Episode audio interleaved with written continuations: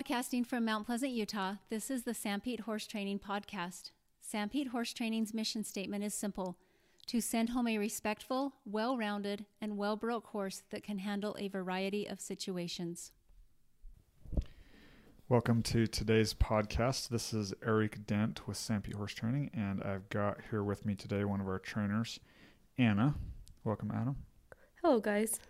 So, we are going to talk today about Anna's experience working with kids who are totally new to horses. Um, Anna, why don't you explain a little bit about uh, the experience that you had um, and a little bit about um, the horses that you had while you were there? Okay, so uh, I worked at a ranch in Oregon, um, and this ranch had about 25 horses. And the idea behind this ranch was to have kids come and uh, stay there for a week to two weeks and learn pretty much everything about horses. So they stayed in cabins, everything was focused around horses, their activities. And then for about three to four hours a day, they would um, be hands on with the horses. And then another hour or two after that, uh, they'd be hands on with barn chores and that type of thing. Um, and then also, every day there were kids from another camp that would come up on a shuttle. And pretty much it was just that they were there at the other camp for uh, a week or so, but their parents had paid uh, specifically for them to have a trail ride. Um, and so generally the kids that actually stayed at the ranch for a week or two uh, had either stayed there a couple of years. Um, very, very few of them had anything to do with horses during the rest of the year uh, other than just this ranch experience. And then the kids that uh, came up from the main camp, they were generally uh, completely new to horses, had never even touched them, uh, had seen them in parades, but that was about it.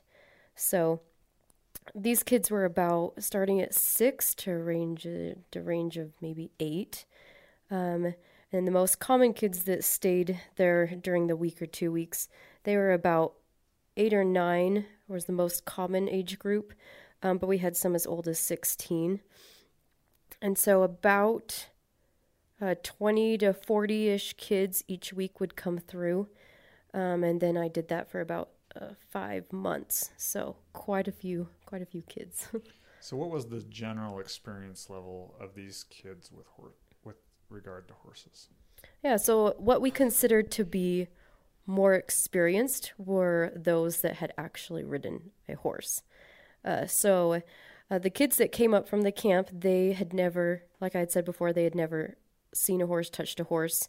Um, and so they're kind of two different categories that I'll talk about was uh, those kids from main camp that had never seen the horse and then uh, the kids from ranch camp that had you know uh, worked a little bit with horses so when the kids from ranch camp would come I'd ask them kind of a series of questions like, you know, have you ridden before?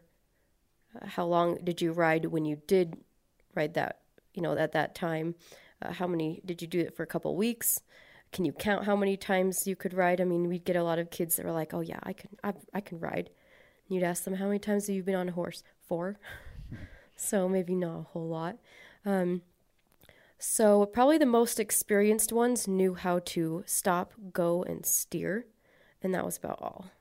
So, pretty much all the kids had basically no horse experience. Yeah, basically nothing. Okay. So, all right. So, what about the horses? What were they like? Where where did they get them from, and what were some of like maybe the the good and bad about the horses that you had? Yeah, so it was like a contractor uh, from Washington. So the horses were turned out to pasture, not touched at all, for nine months. Then they were rounded up, roped, ran through a chute as if they were Mustangs, um, had their feet trimmed, and um, were trailered up, all squished in a trailer and sent here. They all had uh, number brands on their hips. Um, but it was pretty much just from like a contractor that, that did probably a bunch of different dude ranches. Then they would come and we would have them um, for you know the couple of months that the kids actually really focused with them. So this time we had them out for a lot longer because the place had had so many issues the year before with kids falling off. Every time a kid fell off, even if the kid was totally fine, was laughing, a report still had to be filed, uh, went, which went to the main corporate office, um, you know, that was 45 minutes away. So uh, there was just a lot of loss of communication there. And so the ranch was kind of at a threatening point of being shut down. Not a lot of, um, you know, good reviews or good reports were coming from it. And so uh, I went out there with a friend a couple months early just to ride all of these horses and tune them up, I guess you could say. And uh, it was very interesting because while they, on the surface, seemed to be so well broke, uh, they were not at the same time. So you ask them to lope, and either they wouldn't, or they would kick out, or they'd rear. Um, I had one horse that didn't even care which way it went or how hard it was, just as long as it didn't have to go forward on the trail. Um, very, very buddy sour, um, barn sour. Uh, once you get them all in a line, then they were great. Um, and so they're all great together, but you take them out, and they really didn't have a lot of uh, training other than just stop, go, and turn. Uh, there were a few that were surprisingly very well trained, but they were so well trained that it was almost like the kids couldn't handle them uh, just because the horses were too sensitive. And so it was a, a good opportunity to go out there and be able to get to know all of the horses so well so that when the kids came in, we could match their experiences up. So um, it's interesting when you look at a, a situation like this, the, the horses basically have to be a little bit of a bump on a log, right? Like they, yeah. they've got to be pretty kind of deadheads, and almost the more buddy sour and barn sour that they are, almost the better mm-hmm. it is because then you're not going to have them trying to run off or they're not going to be making sudden movements that the kids are going to fall off, of that kind of thing, right? Yeah, but it was kind of funny because the the ones that I by the end of the summer thought were so well trained were the ones where you could kick them as hard as you could and you could jerk all over their face and they wouldn't do anything. Right. So my viewpoint on what was a well trained horse from the beginning toward the end definitely changed with when it came to uh, if I was going to have a kid on him or not. Yeah. So we want to kind of talk a little bit today. The kind of the whole purpose of this podcast is to discuss a little bit of that question: what makes a good horse? And obviously, the answer is different based on the experience of the rider. Okay, so when you're talking kids or even adults that have absolutely zero experience with a horse, what are some of the features that you would want to look for in a horse to pair with those type of people? Yeah, so first of all, I would actually look at the kids and kind of figure out where their confidence level was at. Um, I got pretty good at at telling which kids were bluffing and which kids weren't, and than the ones that were obviously sobbing because it was their parents' dream that they ride a horse and they wanted nothing to do with a horse. Those ones were pretty obvious. Uh, but just really uh, pairing the more confident riders with the horses that were actually more of a deadhead, uh, which was a big surprise to me, just because if they were confident and they were going to kick the horse or make the horse go, um, it was going to turn out okay. And they were just a little bit more confident, so when the horse didn't listen to them, uh, then it worked out all right.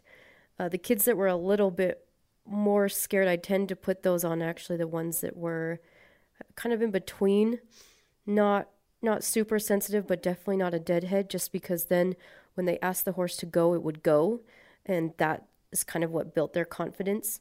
I found it to be quite a bit easier to teach them to stop the horse than to have them get so frustrated in the first place that they couldn't get the horse to do anything.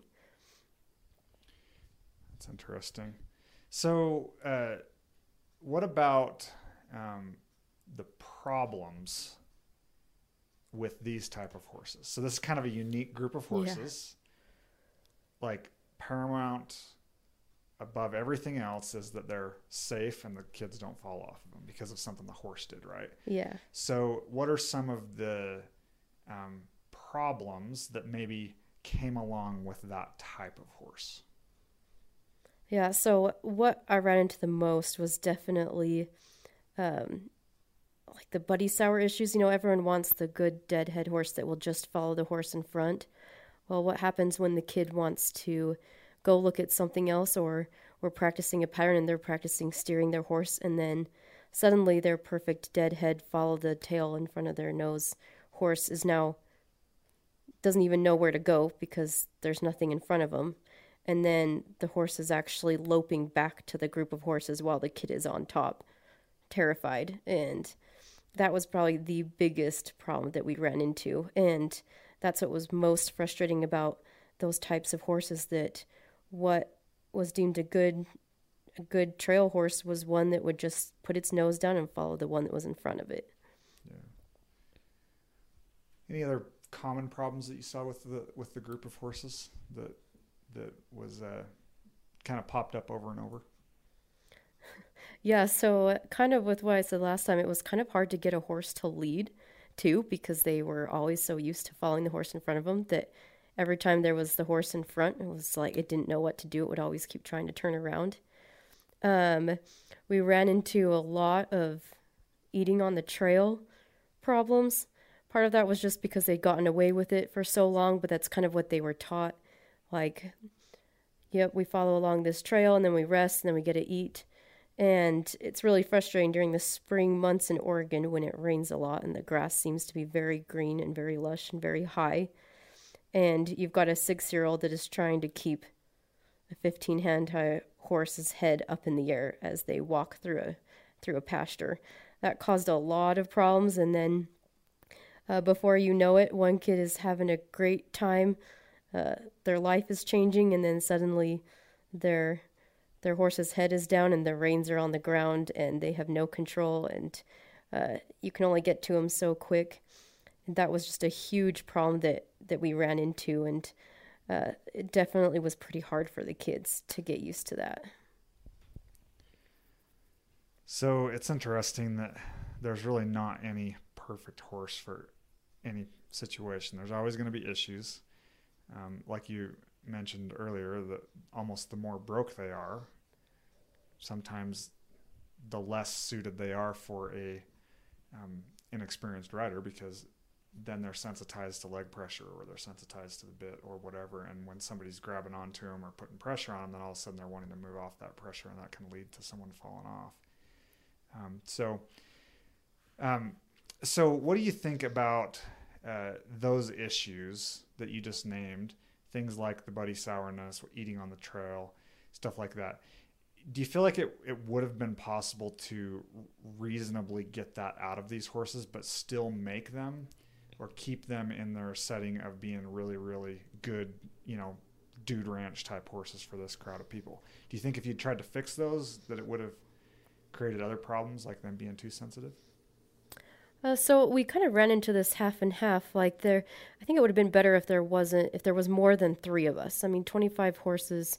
You know, there was only two of us for the first couple of months, and then later there were was three of us, and so we were trying to keep it. But you know, you can only ride these horses so much during the day and have time for the kids and everything, and so um, it was a little bit difficult because we'd you know get after the horses and yeah, get them a little get them a little hot, and then turn them back over to the kids. But really, what we ran into was, you know, they clearly were very smart and figured out who was going to make them do what. And so instead of you know the kid was struggling and so then I get on and I get on the I get on the horse and the horse is perfect for me it turned into really focusing on spending that first day or two getting the kid to really understand how to make the horse do what they wanted it to do and that would make the rest of the week a lot easier. Hmm, that's interesting. So um, so basically when it comes to an adult getting out there and, and trying to train the horse to not do those things it wouldn't necessarily work all the time because they knew the difference between a child and an adult. Yeah we would do we you know we'd ride them for fun even and um, we would lope them bareback, um, or gallop, I guess, you know, through the trails, and that's what we would do. But then you would get this seven-year-old kid on them, and they're sitting there trying to kick them and kick them, and and the horse is just swishing its tail and not moving because it it knows that that that, that kid is not going to make it go. And then I jump on and then I'm facing a different problem because I had galloped it bareback the night before, so then it wanted to run. So then I'm getting on and fixing a horse's runaway problem when I should be fixing the kid's go problem. Yeah, that's interesting. So let's switch gears for just a second here. We had a, a bay gelding that we started, a two year old, a couple years ago that kind of highlights some of these same um, issues. Let's talk about him for just a second. So, um, if I remember correctly, I think you actually started this horse, put the first few rides on him. Is that correct? Yeah, I put the first few rides on him and then the first 45 days. Okay. So, um, why don't you tell us just a little bit about his disposition and what he was typically like, you know, in those early days of training? Yeah, so on the third ride, um, the second or the third ride, he kicked out once, just a little bit. And the only reason why I really knew he kicked out was because I felt something, and then I asked the person helping me, and they they said that yeah, he he kicked out a little bit. Um, and what what was he doing when he kicked out? What were you doing? Yeah, I asked him to lope, and he I asked him to go into the lope, and um, it just kind of his back end went a little higher than normal. Was really all it felt like, um, and so I really couldn't even have, couldn't tell what happened. I asked the person in the middle, did he just kick out? And they're like, yeah, a little bit. Um, so we loped him for a while. It was no problem. Took him to the arena, rode him uh, for a long time, you know, a couple of weeks. And at one point, he was swishing his tail quite a bit. And so I asked him to lope. And I mean, same thing. He he kind of kicked out, uh, but I I made him run as hard as he could around that arena for quite a while. Um, and so he was definitely more of like the lazy type. He just seemed really irritated every time you were making him work. Um, he wasn't really naturally soft. Any suppling exercises, he just kind of wanted to hang his head on the bit. Um, not really the most motivated horse, I guess you could say. Yeah, for sure. So then I took over this horse for a little bit um, after you were done with him, and I don't know, I probably put another 30, maybe 45 days on him we got him to where he was pretty soft in the face. Um, we got him to where he was doing rollbacks and and uh, he could do the basics of a spin. Um, and you know he, he's kind of a smaller horse, like a real what was he probably 13 2 13 3 something like that not a real yeah, big horse real just a little really, guy pretty small but pretty athletic um, and that kind of thing so so i rode him for a while um, i never had any problems with him kicking out but he always had kind of that just a little bit of a i wouldn't call it a pissy attitude but he just you ask him to lope and he's just like, oh man, I really don't want to lope, you know. And sometimes you have to kind of get after him to make him want to go. Okay, so then fast forward, um, and he was ridden for probably close to six months as a late two year old, early three year old uh, by an 11 year old girl. And I would say that for her age, probably an in the middle type of a rider. She was confident to lope um, but not but not like a really great rider, kind of in the middle. Okay, so she rode this horse for six months, and quite a bit, like in, in a lot of different settings on the dirt roads, up in the mountains, a lot of arena riding, a lot of around town, um, and a lot of it was with a friend that had another three-year-old gelding that we had started, and um, and that horse was quite a bit more forward and that kind of a thing. So the point is, is this horse got used a lot, but he also got used a lot alongside a buddy. So he was always hanging out. You know, they'd go to these barrel races or go, you know, ride around town, and and the horse would always get to rest by the other horse. Okay, so then we turned him out for a few weeks, and uh, a guy wants to come over and take a look at him to see if he'd be the type of horse he'd buy, and um, we got him out first time an adult had ridden him in quite some time. And when we asked him to lope he tried to buck. Okay. So what gives? Why after all of that did this horse all of a sudden come up with a bucking problem? Yeah well kind of actually started back well not kind of it started back from kind of getting getting his way so to speak with not having to lope. I mean even when he, when he was being ridden with a buddy, it wasn't that they were being ridden and then they were being rested. Uh, I would notice in the arena that one would be loping around the arena and then the other would be trying to lope in another direction and he would gravitate gravitate toward them. and eventually be loping right next to the other horse with his head, you know, nearly resting on the hip of the other one. And so it started even while he was still having to work. Um, you know, he was starting to get away with little things like that. And they're they're really smart and they'll get out of what they want to get out of.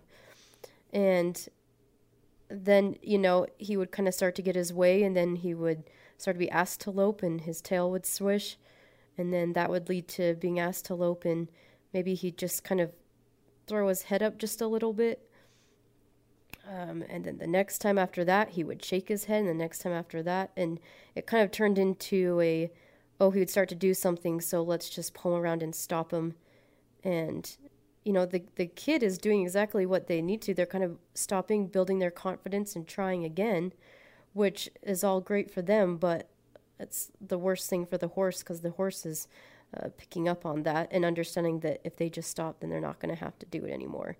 And so the ultimate release was they probably shook their head, didn't want to lope, and maybe kicked out even, and then got put away for six months and thought, oh man, that was awesome. Uh, and so they're not even going to try all these little things. They know the answer now. And so that's usually why they go straight to straight to whatever got him in the pasture in the first place. So the interesting thing about this case was that the this little bay gelding had more training on him than the friend's horse did, which we are also started. We put probably 45, maybe maybe 60 days on this horse. Um, certainly no more than 90. It was it wasn't a, a huge amount, and they never had that same problem with that horse. So what so how would you explain that? Two horses, one of them is even better trained than the other one, and it's got more problems. So what what was the difference between those two horses? You think? It actually kind of came down to the rider and the confidence level. You know, I'm sure that horse did try a few times. You know, they didn't want to lope; they wanted to be by their buddy, but the kid was just a little bit more confident and willing to get after the horse and get annoyed and make the horse do what what she wanted it to do and the horse just eventually kind of learned what it could get away with and what it what it couldn't so that really is just kind of you know it's a simple answer yeah. So kind of the main takeaway from this podcast is is this. Sometimes the deadhead horse is not always the answer right? Yeah so let's talk for a second on how you pair these. So um, let's say somebody's got a horse crazy daughter that's 10 years old and they want to buy her a horse and they don't know anything about horses. Okay, so they're probably assuming that that real deadhead, um, you know, bump on a log type of an old gelding is probably the best horse from a safety standpoint. But what would your suggestion be as far as what type of horse to look for for maybe a, a beginning to you know, intermediate 10 year old rider, meaning that, you know, probably not really that confident trot, trotting or loping, um, but they need a horse to, to use for riding around town and, and then some basic arena and maybe 4 H type stuff or things like that. What would be some of the features or characteristics of a horse based on your experience with this big gelding and, and what you saw up at the, uh, at the camp that you worked at? Yeah, really, it it surprises people. But the more sensitive uh, they are, I mean, you know, you can't go stick the crazy uh, Arab and pair it with the uh, timid ten year old. But those that we, those horses that we had, um, that just were willing to move off of pressure and were a little bit more sensitive, just worked wonders for the kids that that were really timid. And you know, it was kind of a, a control thing too. At the beginning, we would make sure we tell them, so when the horse does this, this is what this means.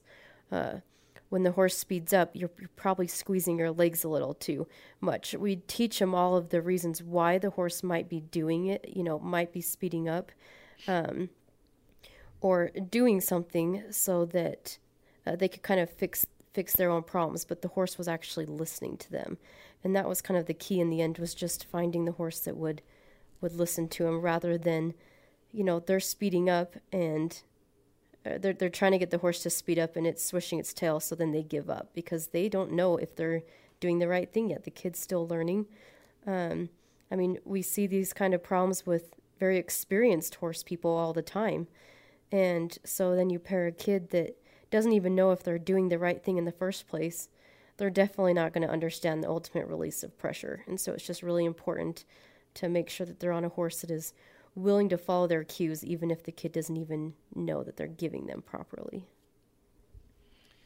So just the other day, um, I went on a ride with my daughter and my wife, um, and Melissa, my wife, she she rode our our kid horse that is the true bump on a log type kid horse. He does not. I mean, you got to spur him every step to get him to trot. So she's like way back behind us, and she tries to, um, you know, kind of squeeze on him a little bit to get him to trot and come up to us. And we've ridden him a little bit lately. We're, you know, right now it's it's February, so we're not riding him a ton, but we've ridden him a little bit lately. It's not like he's been, you know, sitting in the pasture for six months or anything like that. And um, the second that my wife tried to squeeze this horse into a trot, he acted like he was going to buck her off. He kind of got that little bit of a hump back and put his head down and you know, he's probably more threatening than true, but but she had to pull his head around because he was kind of acting like he was going to go into that. Um, and so that's kind of that typical symptom that you'll see. So what about the super super super confident kid that's like say 12 years old and is a really good rider? what would you pair them for for kind of maximum safety, not necessarily maximum enjoyment? Yeah, I always, oh, they did not like me, so I had to really focus on how pretty the horse was. Because I'd always pair the really confident kids with these slow bump on a log horses. And uh, lucky for me, our horses that were like that were colored. And so the kids were really excited because they had a Palomino or a Dun or, or something. But they were just so irritated because they were so confident and wanted to lope everywhere and they're stuck with a horse that they're having to push and push and push and they finally get it to lope and then it breaks down.